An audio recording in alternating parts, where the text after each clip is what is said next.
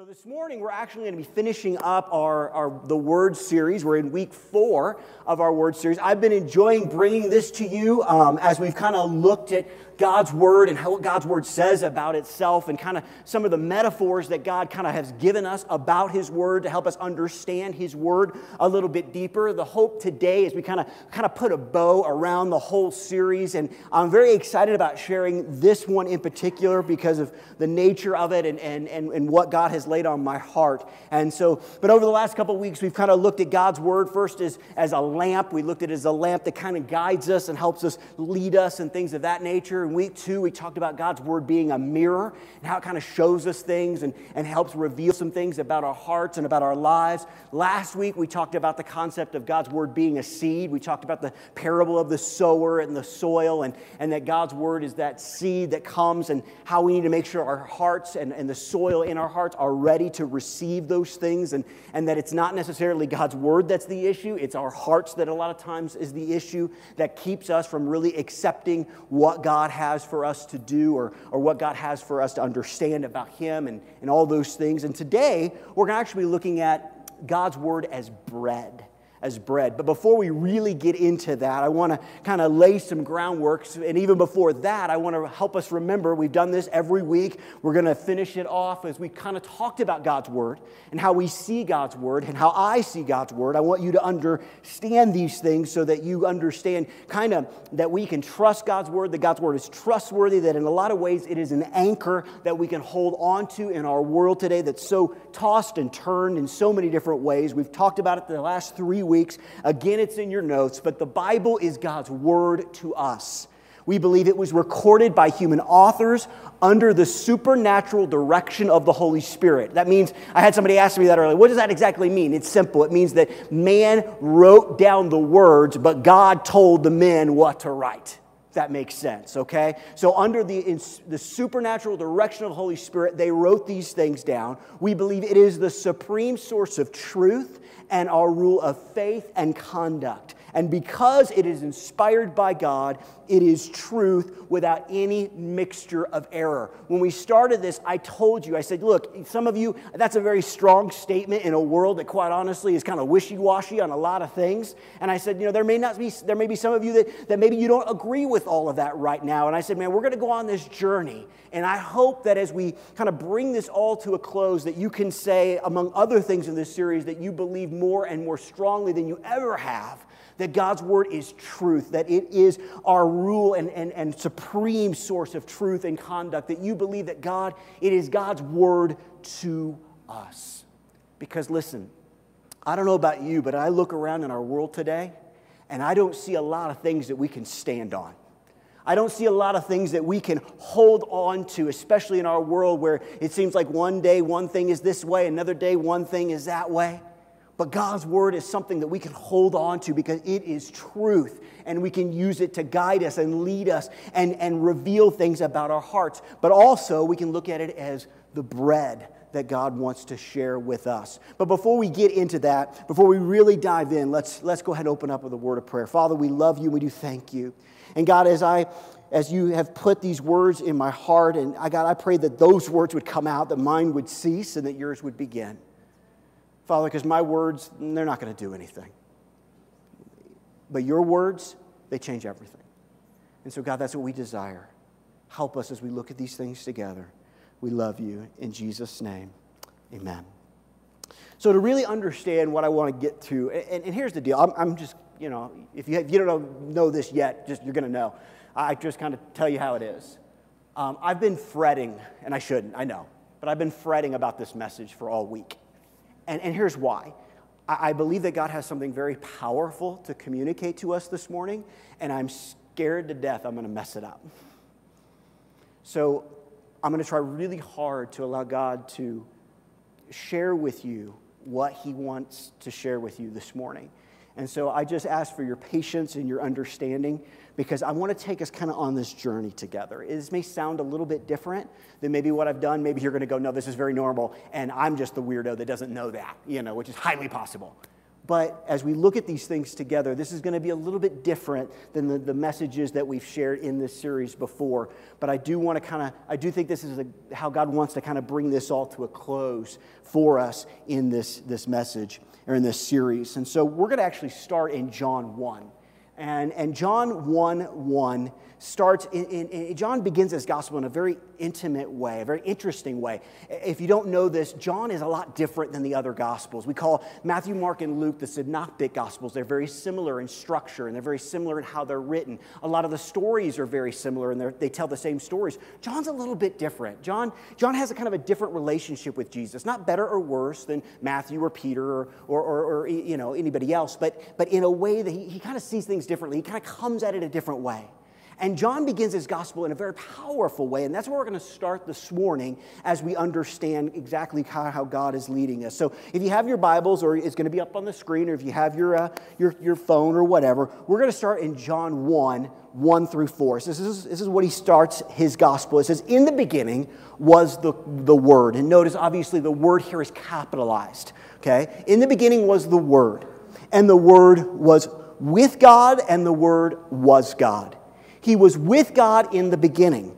Through him, all things were made, and without him, nothing was made that has been made. In him was life, and that life was the light of all mankind. So, obviously, as John begins his gospel here, he's speaking of Jesus. Jesus is the Word. And it's interesting that as, you know, I, I, I've kind of wondered, has anybody thought, you know, we named the series The Word. Has anybody wondered when we were going to get to John 1, 1 and 1 through 4? Because in that we see John calling Jesus the Word. And here's the thing, here's the thing. As we've looked at this series, as we've understood these things, what, what, what, we've talked about when we've talked about the Word or the written Word of God, you could take and use when we talk about the physical Word of God or the spiritual Word of God, which is Jesus. So when I say, listen, the Word is a lamp to your feet, Jesus wants to be the same in your heart and life and can be. Jesus can reveal things as well, just like the Word can. So, in this whole series, I don't know if you've noticed this, but everything that we've shared about the Word can also be shared about the Word. And this morning, what we're going to really begin to focus in on is the Word, as in Jesus. Because here's what I truly believe it's in your notes. You need a relationship with Jesus, the living Word of God, and you need a relationship with the Bible, the written Word of God. Too many of us think that we can kind of have one without the other. Well, I really like Jesus, and so I'm going to come over here and I'm going to spend all my time with Jesus, but not the Word. Or some of us want to come over here and spend all the time with the Word, but not have a relationship with Jesus. All of these things are supposed to work hand in hand and work to uh, help us to understand a deeper understanding of who Jesus is, but also what Jesus is like and how we can be more like Him. So the Word and the Word are to work together. This morning, as we look at this, we're going to understand that Jesus obviously understood this, and he takes it one step further. And we're going to look at that this morning. But again, today we're going to be looking at this idea of Jesus and the Word being bread to us. So let's, let's look together in John chapter 6. This is going to be our text for this morning. It's going to be a little bit longer, but before we go, jump in there, and it's up on the screen, which is fine, but before we jump in there, let me tell you a little bit of the context of what has happened so you understand why Jesus responds the way he does in this moment, okay? In John 6, basically, Jesus has just performed an unbelievable miracle. He's fed basically over 5,000 people with just a, just a little bit of food, okay? So, obviously, this is a very big miracle. A lot of us know about this miracle. So, Jesus does that. Jesus basically, all these people are coming, and he, he basically takes a little bit, he prays, he breaks, and food is just everywhere, and it's just amazing, amazing miracle. After that miracle takes place in early John 6, Jesus and his disciples basically decide to go to uh, the other side of the lake. Jesus sends his disciples on before him. And this is the story where Jesus basically, a storm comes up and Jesus walks on the water. Okay? So this, these are some two massively major things that have taken place in the life and the ministry of Jesus. Now, the people that are fed they begin to look for Jesus. They want to find out where he is. Now, of course, he's not where he was. He's traveled um, in a very spectacular way, of course, across the lake. So they discover that and they go to find Jesus. And they do find him.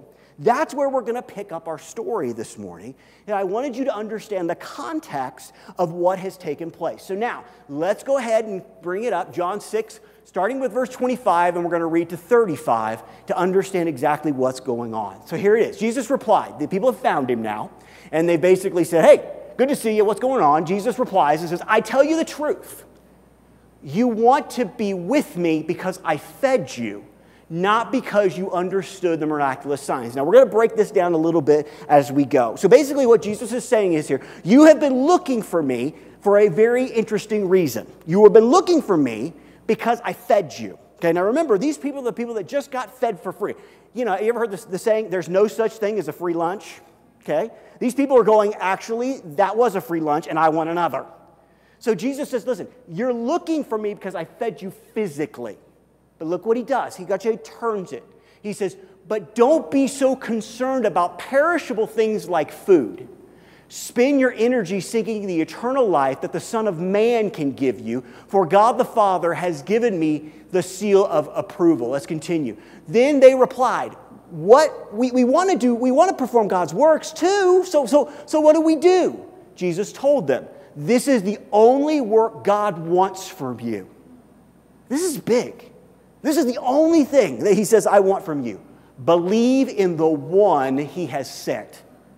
Now, that should have ended it right there. But they continue. They answer, Well, show us a miraculous sign if you want us to believe in you.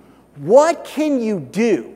After all, our ancestors ate manna while they journeyed through the wilderness. The scriptures say Moses gave them bread from heaven to eat. Now, we're going to be just a minute, we're going to kind of, but, but hold on to this concept of manna and bread from heaven because we're going to go back to it in a little bit more depth. But basically, what the people are saying is look, look, if you want us to believe in you, do something amazing. Now, let's stop for just a second here and let's talk about the stupidity of humanity.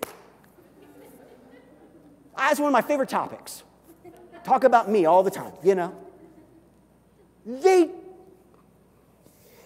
we don't know how many people Jesus fed 5,000 men. So who knows how many were fed? It's very easy to say, well, if there was 5,000 men, there were probably at least 5,000 women, roughly, and then, then they had kids. I mean, you're, you're talking 12,000, maybe 15,000 people, maybe more, with just a little bit of food. And that, ha- you ready for the stupidity? That happened less than 24 hours ago.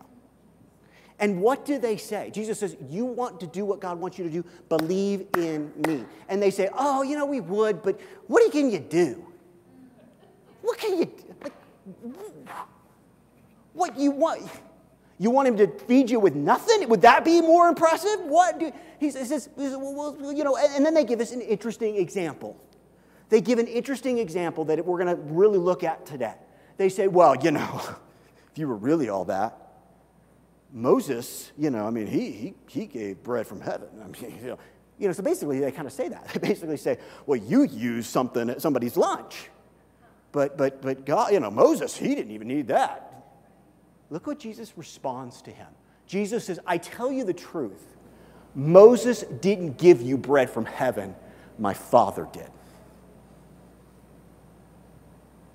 Moses didn't do that, my Father did. And now, and now he offers you the true bread from heaven. Now, this is important. The true bread of heaven is the one who comes down from heaven and gives life to the world. Remember back to John 1 1 through 4. Okay? Now let's keep going. Sir, they said, give us that bread every day. Jesus replied, I am the bread of life. Whoever comes to me will never be hungry again. Whoever believes in me will never be thirsty. Today, we're going to look at this concept and this idea of God's word is perfect, God's written word, but also his living word, so you can trust it to feed you. You can trust it to feed you. I don't know about you, but um, there are certain restaurants that I enjoy going to. Um, and, and one of those, actually, my, my son really likes to go to Outback. I'm not a huge fan, fan of Outback.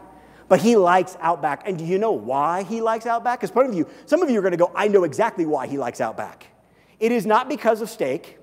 It is not because of the blooming onion. I think that's what it's called. Anyway. It's because when you come and you sit down at the Outback, they bring you bread.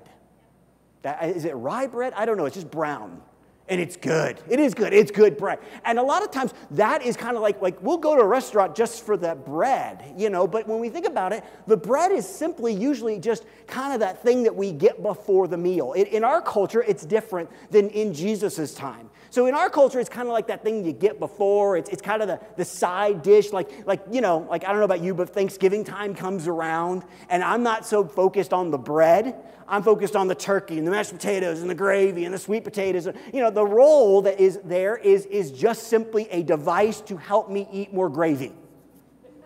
That is what it's there for. But not in Jesus' day not to the people he was speaking to. To them, bread was everything. It wasn't the appetizer, it was the staple of life. Without bread, a lot of people would have died.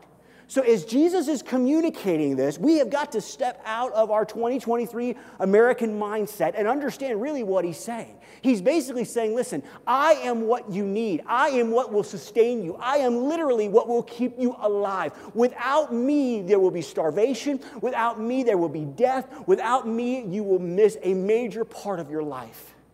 So when we read that concept of Jesus saying, I am the bread of life, we have to change our understanding of what that meant at the time. It wasn't just a side dish. It wasn't just something you kind of got at the end of the meal as you walked through the line. It was the main course. And we have to understand that because, unfortunately, for many of us, we look at God's word and we also look at Jesus as kind of that thing that if we have time, we'll, we'll, we'll, we'll indulge ourselves. If we, if we really feel it, if we're really maybe hungry that day, we'll order that little bit extra. But you know what? The bread is just kind of that side dish, it's, it's not the main thing. But Jesus and God's word teach us something completely different. Listen, I want you to get this because it's in your notes and it'll lay the groundwork for where we're going to go. Jesus didn't come to just be our appetizer. He came to be the thing that nourishes us, sustains us, and gives us everything we need. It's more. Listen, if you're looking at Jesus right now and you're going, man, Jesus is a great appetizer, you're missing it. If you look at the Lord and God's Word and spending time in God's Word as that thing that you do when you have time, you've made it something it never was intended to be. And if you do that, I promise you, your life is going to feel empty and you're going to be hungry. When I look at our world today, you know what I really see? A bunch of hungry people who need something more than what they're trying to feed themselves on. And so Jesus says, listen, when, when he said that, when he said, I am the bread of life, that's what he wanted us to see. That is what he wanted us to understand. But just like in John 6, just like in that moment where those people who have been fed physically. Now Jesus is switching it and he's turning it and he's moving them to something much more important, something not perishable. Him, they begin to once again make some mistakes. And it's interesting what they bring up. They bring up this concept of manna. Now, if you don't know, manna takes place, and the concept when that happens is in the Old Testament. I want to kind of give you a little background of this. So, so basically, God frees his people from Egypt and the 10 plagues and let my people go and all those amazing things. And so they're leaving, and, and, and basically, we see in about Exodus 14 and 15 that God does a miraculous thing. They're trapped. The Israelites are trapped. Pharaoh is coming on one side, the Red Sea's on the other, and God parts the Red Sea. They go through, and then as Pharaoh comes and chases them, the water comes back over. I mean, it's an amazing thing. It's an amazing sign. It's an amazing, powerful expression. Notice the similarities here that Jesus or that God begins to show his people. And so soon thereafter, we come to Exodus 16, okay? But before we get there, I know I skipped here. I have a question for you because this is very important. And I think this is the question that Jesus, in some ways, was asking the people then and that he's asking us today. And it's simple what are you going to put on your plate? I don't know about you. I, I've, I have been to, to potlucks, I have been to cafeterias, and all those sort of things. And you kind of walk up, or you know, you like, uh, you know, a buffet, you know, and you got your plate. And I don't know if you knew this. I, I know most of you do. I'm, I'm, I am. My wife calls me uh, picky, a picky eater. I, I, I prefer the word selective. You know, I'm a very selective eater. And so when we come up, you know, at a buffet, I, I skip by most. Like some people, you know, it's like, I'll try some of this and some of this and some of this and some of this and some of this. I, I, I, I don't believe in that. Um, I just walk up and I get what I like, you know. It's usually meat, potatoes. And, and, and, but, but the bottom line is, is, is we, we come down and we sit down and, and we get to choose then and we get to choose now what, we, what we're putting on our plate, what we're going to be eating. And, and in that concept, I think we're God wants to show us some things this morning. So, in that, let's go ahead and now let's pick up the story in Exodus. Because again, in John 6, we see the people bring up this idea of manna. So, in Exodus 16, we kind of see this take place. So, Exodus 16, starting with verses 3 and 4, this is very soon thereafter, after the, the Red Sea parting. It says, The Israelites said to them, This is Moses and Aaron, if only we had died by the Lord's hand in Egypt this whole message about the stupidity of human, humanity, it's great. Okay. There we sat around pots of meat and ate all the food we wanted. But you have brought us out into this desert to starve this entire assembly to death. Then the Lord said to Moses, I will rain down bread from heaven for you the people are to go out each day and gather enough for that day. So let me give you a real quick recap. Basically, God says, listen, I'm going to rain down this stuff. And, and basically, the Bible says it's kind of like coriander seed with like a honey uh, flavoring to it. And basically, every morning they would go out and they would collect just what they needed. If they collected more, it would go bad. And then on Saturday, they would collect enough for basically, or, or for Friday night, they would go collect enough for the Sabbath as well. So they would collect enough for two days. And they would keep this, and this is what they would eat. They called it manna, which literally translates, What is it? I love that. Okay? But it's bread from heaven. It's what they ate throughout the entire wilderness journey. So, in this concept, they begin to complain, and they complain very specifically. And we need to catch this.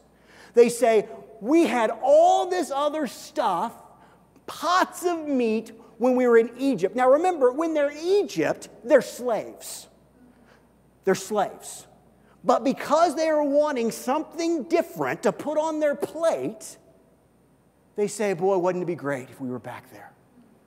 And so God responds to this and he says, I will give you something to eat. And he calls it bread from heaven, and the people call it manna. Now, we're going to continue on in their journey.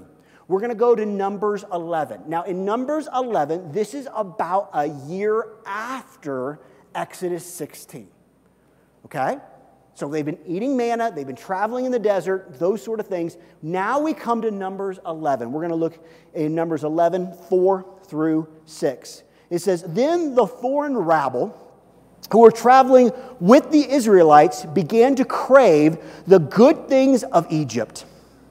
And the people of Israel also began to complain. Listen, oh, for some meat, they exclaimed.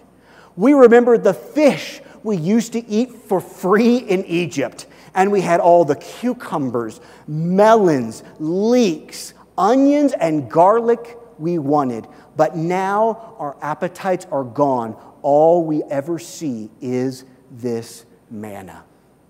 Now, I want you to stop and think about something for a second. Listen to how they're complaining. What are they really saying here? Okay? They're hungry, they're craving something. Okay? When you look at the original Hebrew, that word craving really has this idea of a deep, deep desire for something. Okay? So they're really wanting something here. And they go, they take it an extra step further. They go, oh, oh, they begin to crave the good things of Egypt. And they begin, oh, if they had some meat. And they begin to remember, oh, the fish, oh, the cucumbers, oh, the melons, all these things. Oh, and they were for free. They were slaves. Folks, they were slaves in Egypt. Scripture tells us that their slavery was so intense that they cried out. It's, this, it's literally this picture of people being under such oppression that they are whimpering and they are crying out to God to hear them. See us, help us, be a part. They have been out of that for less than a year or right around a year, and they're longing to go back to Egypt. For what? Cucumbers, leeks, meat. Oh, oh. Yes, here's the thing you're going to feed on something. You are going to feed on something. And let's remember who these people are. These are Israelites. These are God's people here. Okay, if you're going to sit here this morning and go, boy, all those people that aren't in church today, you're missing it. This is about God's people. And they begin to long for something different on their plate. Look, I put it in your notes. The Israelites' desire for something other than what God had provided them was so strong that they longed for slavery instead of freedom. Spiritually speaking, hear me, when you begin to put things on your plate that are not God's word and are not the living word of God, which is Jesus, you have just, whether you realize it or not, you have bound yourself up again. One of the greatest things that Jesus does is he brings us freedom. Who the Son sets free is free indeed. The problem becomes when we decide that, you know what? What God has provided through His Word or through Jesus isn't satisfying me enough. We go right back to bondage. And it holds us there. They forget everything else. Like, I, I always sit there, read that, and go, Where was the person who said, Do you remember the whips? Do you remember the heat? Do you remember having to make bricks with less straw? And what do you care about? You care about cucumbers. Not what God has done, not what you have seen Him do. But instead, you look and you're just like, oh, if I could just have this instead. I feel like in our churches, in our world today, in Christendom as a whole, we have kind of gotten to this place where it's like, you know what? I don't know if Jesus is quite enough. I don't know if God's word is true. I don't know if it's enough. You know, what we really need is we really need some really slick marketing. Yeah, that'd be good. We'll need some really slick marketing. We'll need some real special lighting. Maybe a smoke machine. Now, I'm not saying that everybody that has those things is saying that Jesus isn't enough. I'm not. Don't misunderstand me here. But I am saying that's a pretty slippery slope at times. And we have to be aware that Jesus is all we need. Remember, He's the bread of life. So let's continue our story. Numbers 11. Now we're going to turn to chapter, or chapter 11, but look at verse number 18 it says, and that they and say to the people. So basically, let me stop here for a second. Basically, Moses and God have a conversation, and God goes to Moses and says, Listen, I want you to tell the people this. And so he says, and say to the people, purify yourself, for tomorrow you will have meat to eat. You were whining. I, that boy, that's that's great. You were whining.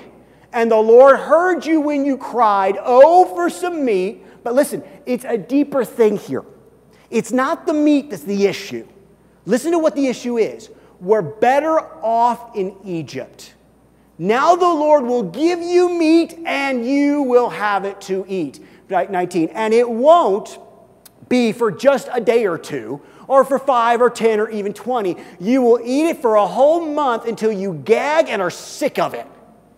For you have rejected, listen, this is important, you have rejected the Lord who is here among you and you have whined to him, saying, Why did we ever leave Egypt?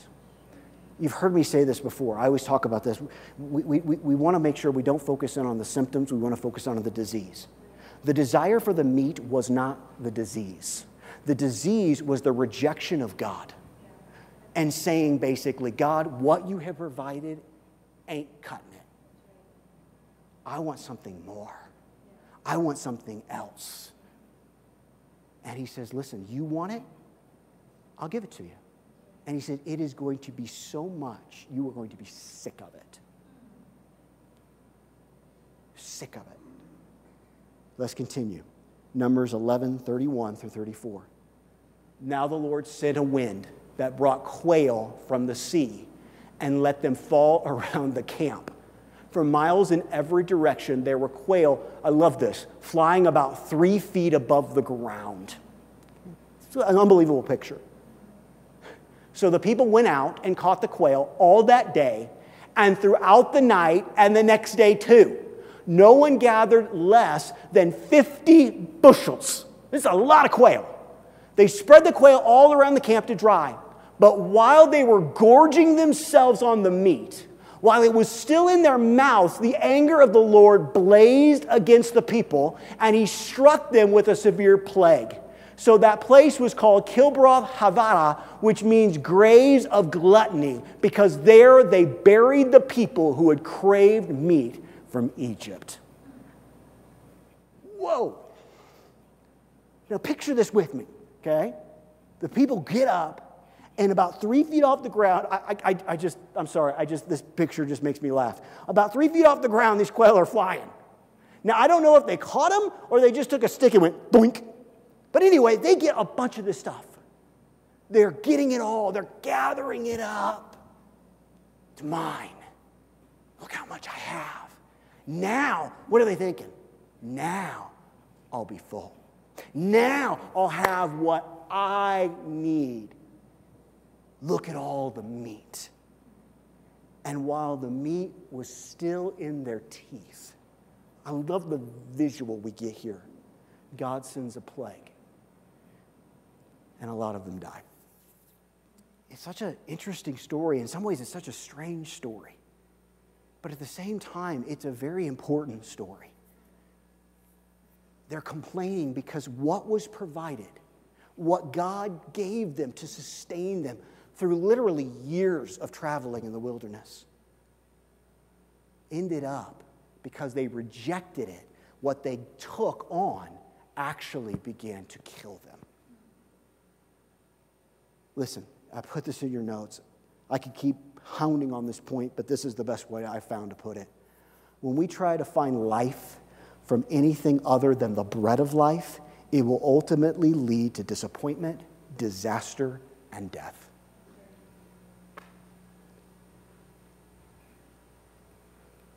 One of the things that breaks my heart so much about what I see in a lot of Christendom in our world today, and here's the deal I'm a part of this too, by the way, is we begin to crave things that are never going to satisfy us. Can I give you a perfect example? Not one from you, but from me, because I think that's fair.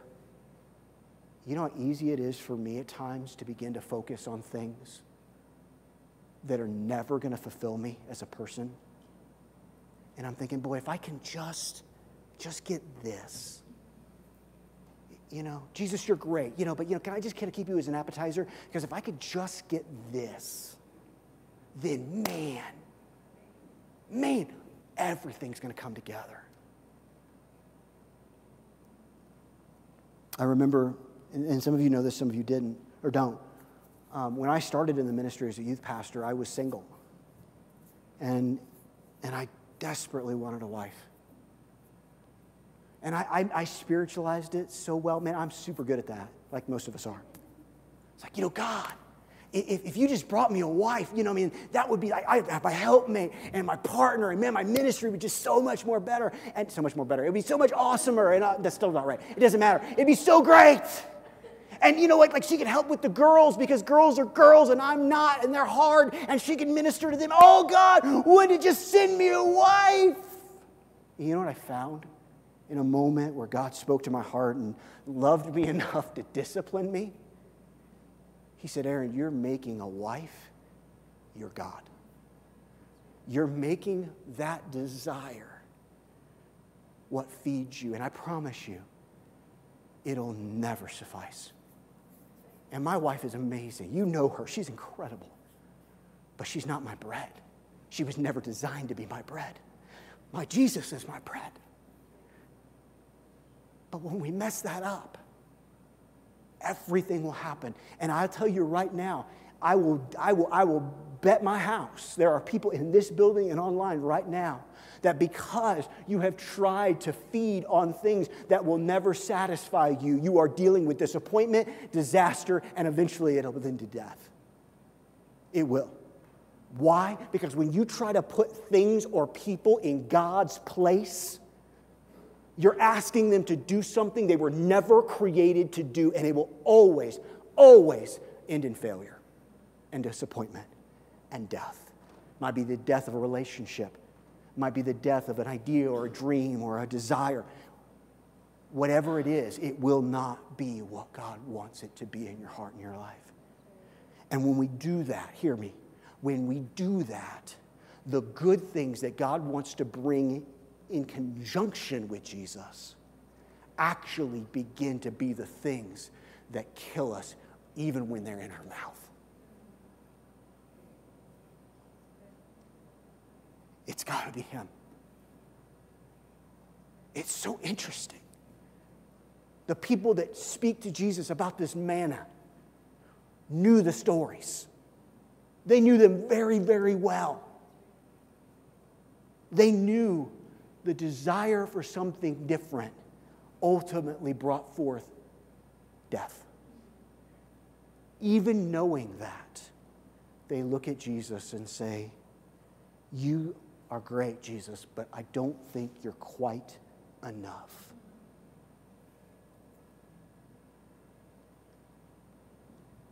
Jesus is enough. God's word is enough.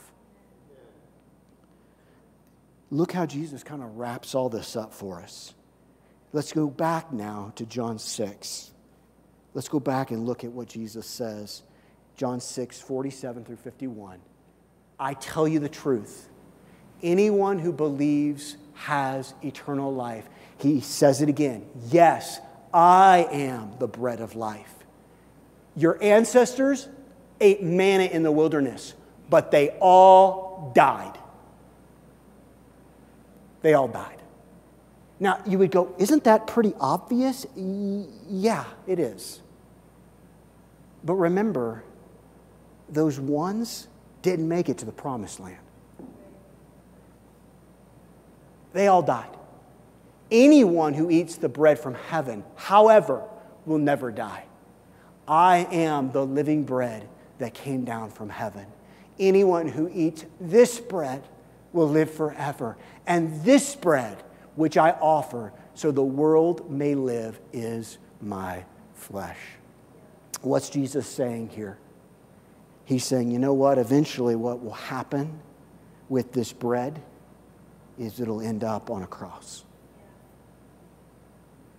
He said, I'm going to not only I mean, here's the thing you think of it this way you could be starving. And I could have, you know, think of whatever bread you like the best, you know, like some homemade rolls or maybe like a fresh loaf of French bread or, or whatever. You have it out. It will do you no good if it is not consumed, if it is not basically used for the purpose that it was created, and that is to feed. Jesus understood it wasn't just about him coming, it was about him dying and raising for you and for me. So he calls himself the bread of life. He harkens back again, saying, Listen, if you eat manna, if that's what you focus in on, meaning something other than the bread of life, it will eventually lead to death. But if you will focus on me, it will bring life and eternal life. So, as we kind of close this message and this series, I just literally have one question for you. One question that I believe that we need to all answer and all be honest with the fact that we all struggle in this area. And it's a simple one. Knowing all these things, what have you allowed to become your Savior substitute? What have you said? You know, maybe, maybe it isn't meat, maybe it isn't quail, maybe it isn't cucumbers, but it's, it's like me, maybe it's a relationship. Maybe it's a new home or a new car, or, oh, maybe it's that your kid is the star football player or the, the star student.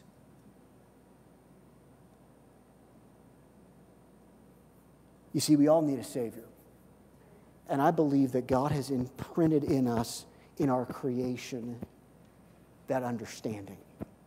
You say, Aaron, how do you, why do you say that? How do you know that? Simple. Because every person I have ever met, every single one, has either found a Savior or is looking for one. Now, do they say it like that? Nope, they don't. But I look around our world today, and there are plenty of Saviors out there. Little s. But there is only one Savior with a capital S. There's only one who said, I can feed you, I can sustain you, I can nourish you. I can do all those things. But the bottom line is this when we try to have that Savior substitute in our lives that is not God's Son and not His Word, it will always lead to disappointment, disaster, and death every time.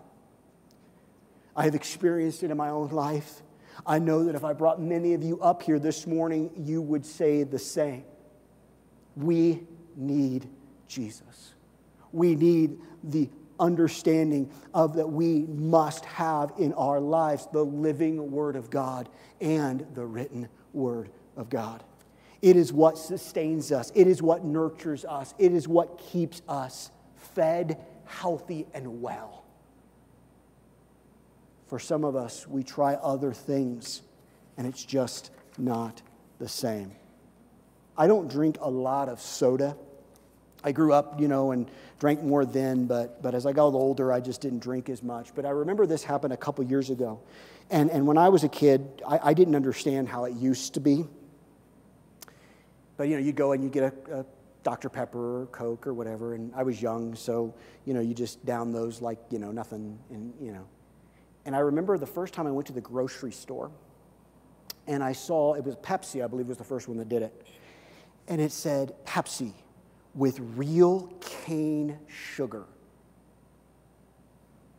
That confused me. I was like, like, like I've, I've, heard about, I've, I've heard about these sodas. They're, they're, they got a lot of sugar in them. What, what's in this thing?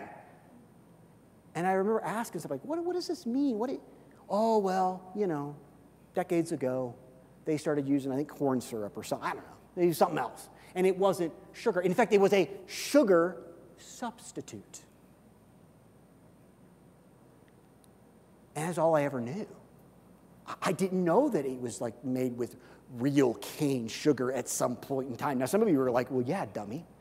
But I didn't know that. I was an 80s kid, you know. I mean, we just drank what was given to us. I didn't know. And I remember the first time I had a real cane sugar Pepsi. I remember doing that when I had, you know, when I was living in Albuquerque, I, I was dating Emily. And I didn't really like Coke very much, like Coca Cola. It's like, eh, I didn't like it.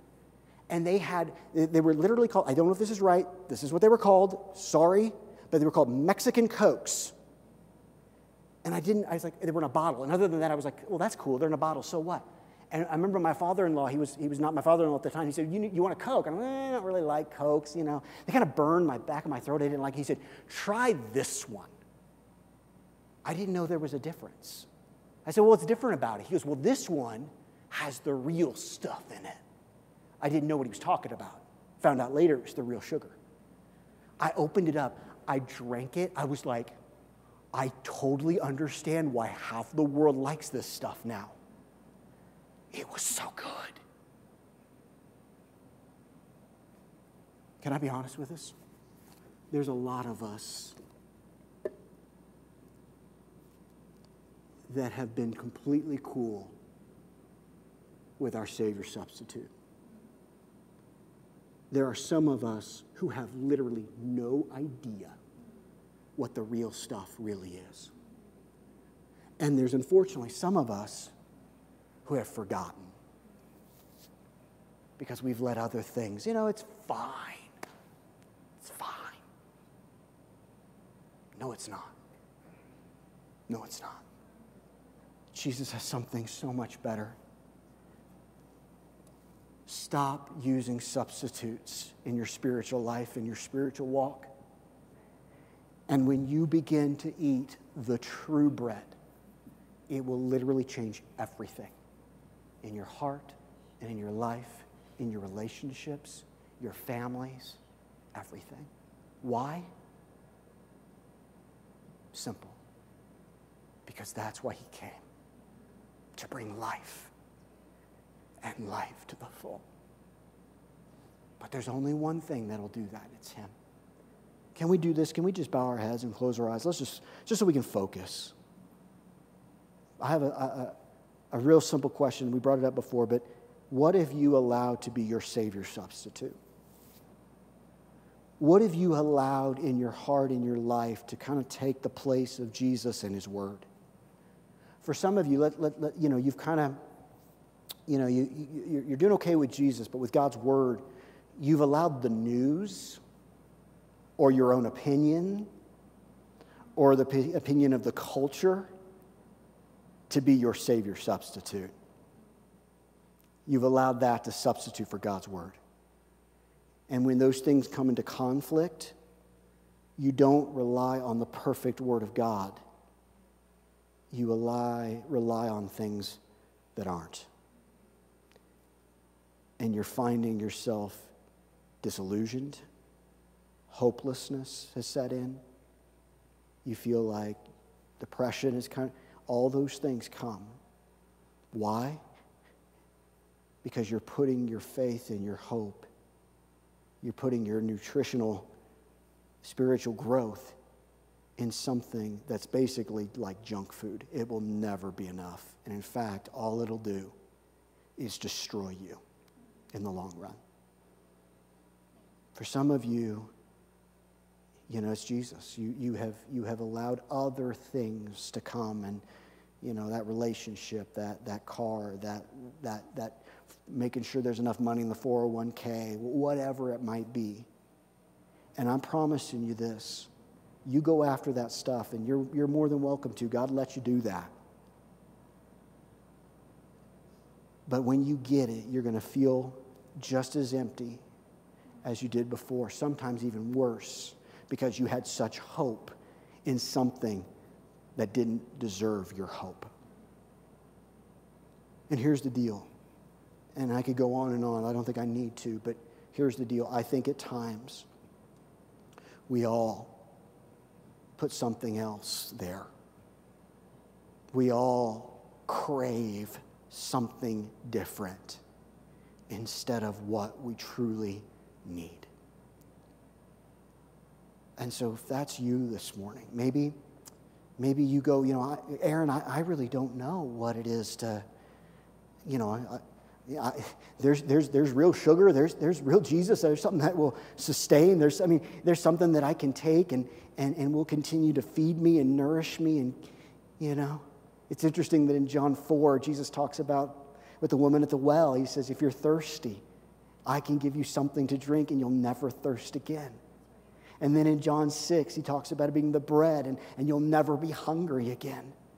But those things aren't found in, in our physical world, they're only found in Jesus. Jesus was using the idea of bread and water as a metaphor to help us understand how much we truly just need Him. Doesn't mean your life will be perfect. Doesn't mean that everything that's going wrong is all of a sudden magically going to be okay. What it does mean is that you have been transformed from death into life and that you have a friend that will stick closer than a brother and walk with you through every season and every situation and produce unbelievable things in your heart and in your life. He will be what fulfills you. He will be what sustains you. He will be what nourishes you. And in that moment, things that were dead will become alive again. For others of us, we've experienced the real thing. but like the Israelites, we've started to crave other things of this world. And we need to understand and know that'll never suffice. But we have a loving God who welcomes us back and says, Come on, come back to the table. Clear off that plate that's got all the other stuff on it, and instead put my word and my son and feast. And know that that will fulfill everything in your heart and life.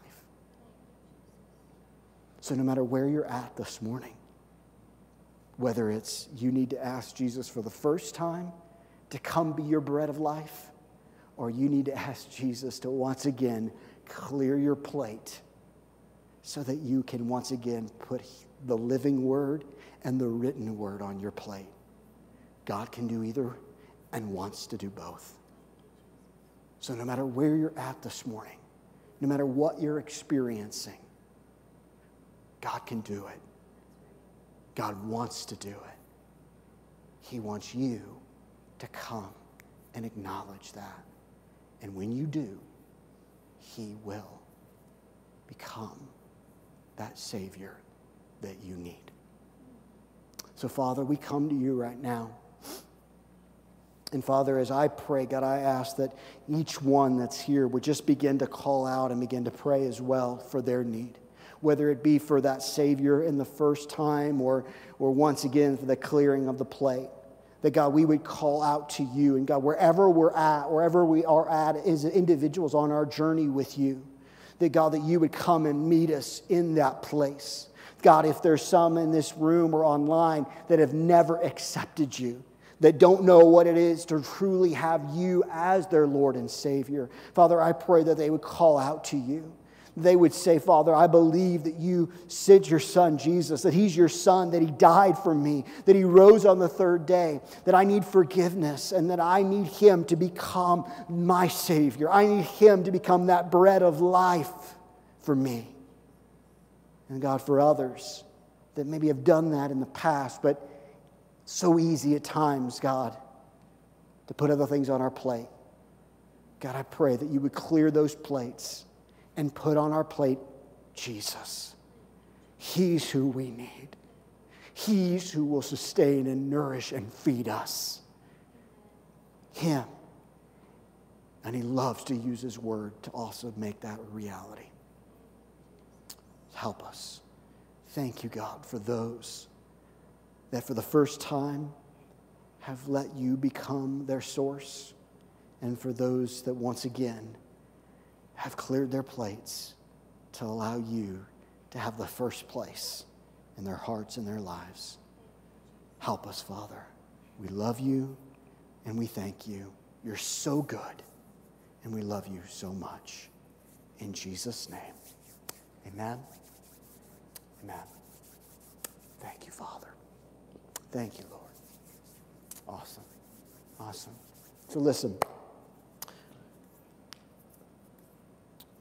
As we began this series real early on, the whole hope, the plan, the, the desire was that you would have a deeper hunger for God's Word.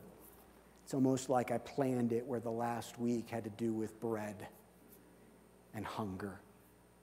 And I pray and hope that this has just begun, that the Holy Spirit has just begun to work in your hearts for a deeper hunger for Jesus and for His Word. All right? All right? Awesome. So, Father, again, we love you and we thank you. We ask now that you just be with us. You're so good. We love you so much. In Jesus' name, amen. Listen, have a wonderful week. Thank you so much for being with us this morning. For those that are online, hey, we love you. We miss you. I know there's some of you that are home that aren't feeling well. We're just praying for your complete healing and hope you have a great week. For those that are here, remember, we have our work day on Saturday, this coming Saturday. Our Sunday night community group is meeting tonight. The Saturday group that was supposed to meet last night is meeting next Saturday. Make sure you're aware of that. And also next Sunday's Jason's Deli. Hope you have a great week. We'll talk to you soon.